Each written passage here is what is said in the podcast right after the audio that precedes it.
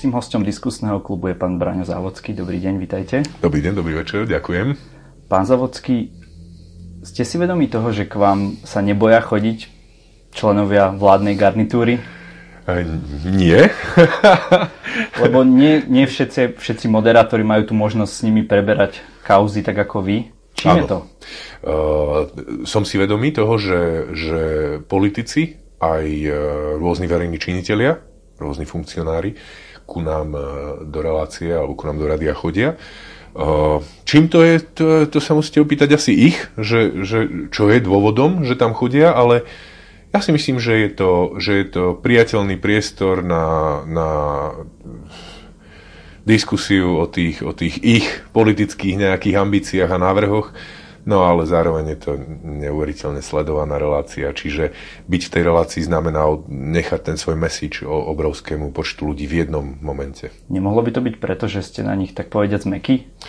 To musia posúdiť oni a musia to posúdiť e, diváci, poslucháči naši že či je to tak alebo nie je. Priznám sa, že ja to neriešim z tohto pohľadu, či som meký alebo tvrdý. Mám nejaký svoj štýl, nejaký, nejaký čas to robím, takže asi takto to teraz vyzerá a nemám nič proti tomu, keď sa to niekomu môže zdať v istých momentoch ako, ako meké a naopak zase v istých momentoch ako príliš tvrdé alebo, alebo nejaké uhádané. Kam až sa môže moderátor dostať vlastne v tom vyspovedávaní toho hostia? Kam, no, kam kde by až nemal zájsť? Koľko by mal omielať tú tému, na ktorú sú politici zvyknutí neodpovedať, mm-hmm, odpovedať mm-hmm. lživo? Myslím, že to je viacero pohľadov na tú vec. Eh, jednak sa dostanete tam, kam vás ten respondent pustí v konečnom dôsledku. Pokiaľ máte v, v talone eh, nejaké veľmi závažné dôležité informácie, ktoré ale on by sám nevyzradil, o to lepšie pre vás, pretože vás musí pustiť ešte ďalej, ako pôvodne možno chcel. Ak mu ukážete, ale pozrite sa, tu je dôkaz, že je to inak, Príkladom je samotný minister vnútra Kaliňák, ktorý zamlčiaval dlhú dobu fakt, že robil obchod e, s kontroverzným podnikateľom Bašternákom. A nakoniec sa, k tomu, nakoniec sa k tomu priznal s odôvodnením, že sa ho vraj na to nikto nepýtal, čiže no, to je vidíte. V jednom momente je tá situácia taká, v druhom momente, keď sa asistent poslanca opozičnej strany pozrie na jeho účet a z hľadiska toho aj novinári, aj verejnosť sa dozvedia, že tá transakcia tam bola, no tak potom už ten, ten e, výstup toho politika je úplne iný. Aj keď teda dodávam, že minister Kaliňák v tých rozhovoroch tvrdí, že skrátka sa nepýtali na to, že on neklamal alebo nezamlčiaval. No to už je, čiže myslím si, že v konečnom dôsledku potom je to na tom divákovi, poslucháčovi alebo čitateľovi v novinách, že ako to posúdi on. A čo sa, čo sa toho týka, že kam až zájsť z pohľadu tej nejakej tvrdosti tej debaty, mm-hmm. ak ste to tak mysleli, tak ja si myslím, že všetko má svoju mieru, ale zároveň isto to záleží od toho moderátora, že, že, že kde sa vlastne on hýbe, že či chce to robiť nejaké vyhrotené, tvrdé, alebo či mu naopak ide skôr o to, o takú, o, o, povedzme, o komunikáciu alebo o rozhovor, z ktorého obyčajným, jemným, dôvtipným spôsobom dostáva z toho politika alebo z toho svojho respondenta e, tie pravdy alebo odpovede, konkrétne odpovede na, na jeho otázky nemyslím si, že na to existuje nejaká 100% šablona. Je to, je to od situácie k situácii a od osobnosti k osobnosti. Takže sú dnešní reportéri takí dobrí ako pred pár rokmi? Myslím si, že sú trošku lepší, že, že aj, aj redaktori, o ktorých hovoríte za tie, za tie roky, mnohí z nich vyspeli a napredovali, napredovali veľmi slušne a, a veľmi profesionálne a dnes robia vynikajúcu robotu. Máme tu niektorých aj starších, povedzme, komentátorov, ktorí neboli zli nikdy, ale komentáre, komentárovú stranu a spravodajskú stranu by som veľmi neprirovnával, lebo zatiaľ, čo tu sa bavíme o fakte a o aktuálnej udalosti, tu sa bavíme o názory. Čiže môžete čítať aj Dostojevského, aj ten komentoval vo svojom období, povedzme, aké e, reálie zo života. No, e, Myslím si, že sa to posunulo, že je to lepšie a že po jednotlivých redakciách nájdete skutočne, skutočne dobrých novinárov, či sú to moderátori, reportéri, investigatívci a podobne. A nestiera sa trošku rozdiel medzi spravodajstvom a komentármi? Nie. Pretože máme, nie, nevnímate to ako problém, nie. nejaké denníky, že sú tak ako keby ideovo zamerané a píšu vlastne stále v tom... Uh, ja mám pocit, že je málo ktoré médium, ktoré by skutočne objektívne pomenovávalo fakty bez nejakých takých svojich uh, politických názorov. Ja to neviem až takto posúdiť, mm-hmm. ale, ale viem povedať to, že sú isté časopisy, ktoré sú názorové a sú tak profilované. Sú, mm-hmm. to, sú to komentárové časopisy, povedzme, týždeň mi, mi napadá, hneď napadá mi trend, no to je povedzme aj dobré, ekonomický časopis je trošku inak, ale tiež, tiež by som z môjho pohľadu tak ako taký pravicovejší, hej, aj, aj ten týždeň konzervatívny, ale oni, týždeň to nepopiera. Čiže nemôžete mu vyčítať, že a čo vy nie ste lavicoví. No ale oni nepopierajú. A ja neviem, no na Slovensku bola vždy taká nejaká tradícia, že pravda je taká lavicovejšia, zmečko je také akože pravicovejšie. Môžete si to takto vykladať, mm. ale pre mňa ako spravodajcu je proste zásada, že spravodajstvo nie je prifarbené žiadnou farbou. Komentár nech je akýkoľvek, pretože to je komentár. Má ich tá strana, v tých novinách má, že komentáre napísané. Chodíte voliť? Chodím voliť. Ale nedávate nejakým spôsobom najavo, že koho? Nemôžem si to dovoliť. No a samozrejme v rodine sa o tom bavíme, to je jasné, ale to je asi tak všetko. A potom nejakým spôsobom myslíte, že koho ste volili, alebo... Nie.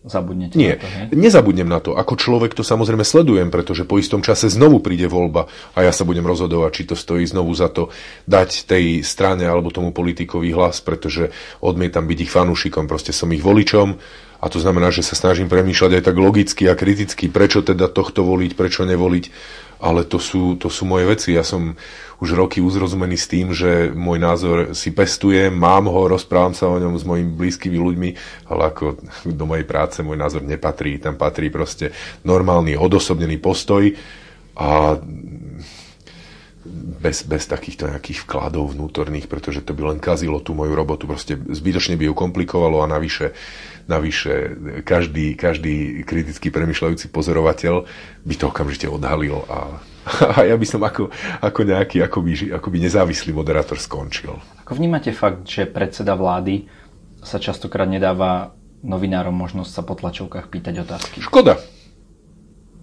Nemalo by to tak byť. Myslím si, že ak dáte vyhlásenie, tak by ste mali zodpovedať na nejaké otázky. Novinár sa nepýta preto, lebo sa prišiel pýtať. Novinár sa pýta za svojich čitateľov, za obyvateľov tejto krajiny, teda voličov tejto krajiny. Rozumiem. Ktorí si zaslúžia odpovede najmä na tie najzávažnejšie spoločenské a ekonomické témy alebo kauzy. Čiže ak vás môžem parafrázovať, tak e, s tými médiami na celoštátnej úrovni ste celkom spokojní. Čo tie lokálne médiá? Ak chcete, tak ma parafrazujte. Hmm, mohli, by sme, mohli by sme to e, rozrábať do detajlov, ale platí to, čo som povedal. A platí, že mnohých novinárov z tých redakcií si veľmi vážim a sám často čítam ich robotu alebo pozerám. A druhá časť otázky, čo sa týka lokálnych televízií, ja sám pochádzam z lokálnej televízii, z televízie Turiec e, v Martine. Pracoval som aj pre Žilinskú telku e, v tých časoch na konci 90. rokov. A problém tých televízií je ten, že sú vlastnené samozprávami. No a to znamená, že tá, ten, ten, tá samozpráva bude mať pravdepodobne, nechcem nikoho z ničoho obviňovať, ale sám som, sám som to zažil, že ako to funguje, takže mm, myslím, si, že, myslím si, že tá, tie regionálne médiá, najmä teda tie televízie, pokiaľ sú vlastnené uh, tým mestom, ako financmajstrom, čiže primátorom a týmito ľuďmi, ktorí to radia, riadia, tak, e, tak je, to, je to ťažké, pretože tým pádom budú mať určite tendenciu, aby vyzerali v tej televízii dobre a, a nie zle, ale zase nechcem všetky hádzať do jedného koša, ale z môjho pohľadu uh, regionálne televízie nevyskakujú, neprinášajú neprinášajú veľké kauzy, neprinášajú kauzy o svojich mestách, také, ktoré by sa aj dostali, aj prekročili vlastne tú hranicu toho mesta, pretože tam prestáva platiť argument, prečo by sme sa mali baviť povedzme o korupcii niekde v nejakom meste, keď tu máme celé Slovensko. No, pretože je to príklad toho, ako žijeme. Čiže ja veľmi veľa týchto kauz, ktoré by tieto, tieto lokálne médiá vlastnené tými samozprávami prinášali, neregistrujem. Uh, isto nejaké sú, ale ja hovorím sám za seba, to je môj postoj na to. Uh, no a Čiže oni by mali trošku viac pritvrdiť, mali by ešte viac sledovať to svoje, to svoje okolie a nútiť, nútiť politikov a tých aktérov toho verejného života, aby proste konali čo najlepšie a, a aby, aby ten, to ich mesto, ten región proste šlapal. Takže ak sú pod správou tých, ktorí by ich vlastne mali kontrolovať, mal by ich človek vnímať nejakým filtrom? Asi áno. Média? Asi áno. Ako každé iné. Aký je podľa vás najväčší problém Slovenska? Zlé medziludské vzťahy, až katastrofálne medziludské vzťahy, nenávisť, korupcia, klamstva. Čo by s tým mali napríklad mladí ľudia robiť? Keď, sú, keď sa tu chcú raz vrátiť alebo tu ostať. Čo už môžu preto teraz spraviť? Mali by byť, e, ja neviem, asi, asi, by, asi by mali, mali by sa vzdelávať, mali by byť slušní, mali by byť kritickí k sebe, aj ku svojmu okoliu. Nemali by prepadávať emóciám, panike, nejakým zločineckým ideológiám zbytočným len preto, lebo zrovna ten večer, e, ja neviem, bola zatvorená krčma, alebo, alebo ja neviem, na intraku nebol koncert. Uh, byť, byť povedzme trošku angažovaný, ale hlavne žiť slušne, ako to, to, tu nemôžete povedať nič nové. Ako... Tak ja som skôr chcel niečo počuť, čo, čo nie je a v čom by sme sa mohli zlepšiť. Je, to, to je práca. Pracovať na sebe. Ako makať, makať na sebe, nič iné nepomôže, lebo, lebo, lebo ako čakať, že dostanete niečo zadarmo, potom to nedostanete a nahneváte sa, to aký to má význam. Čiže nič zadarmo proste nie je, všetko, si, všetko musíte vybojovať a teraz nemyslím niečo, za všetko musíte platiť.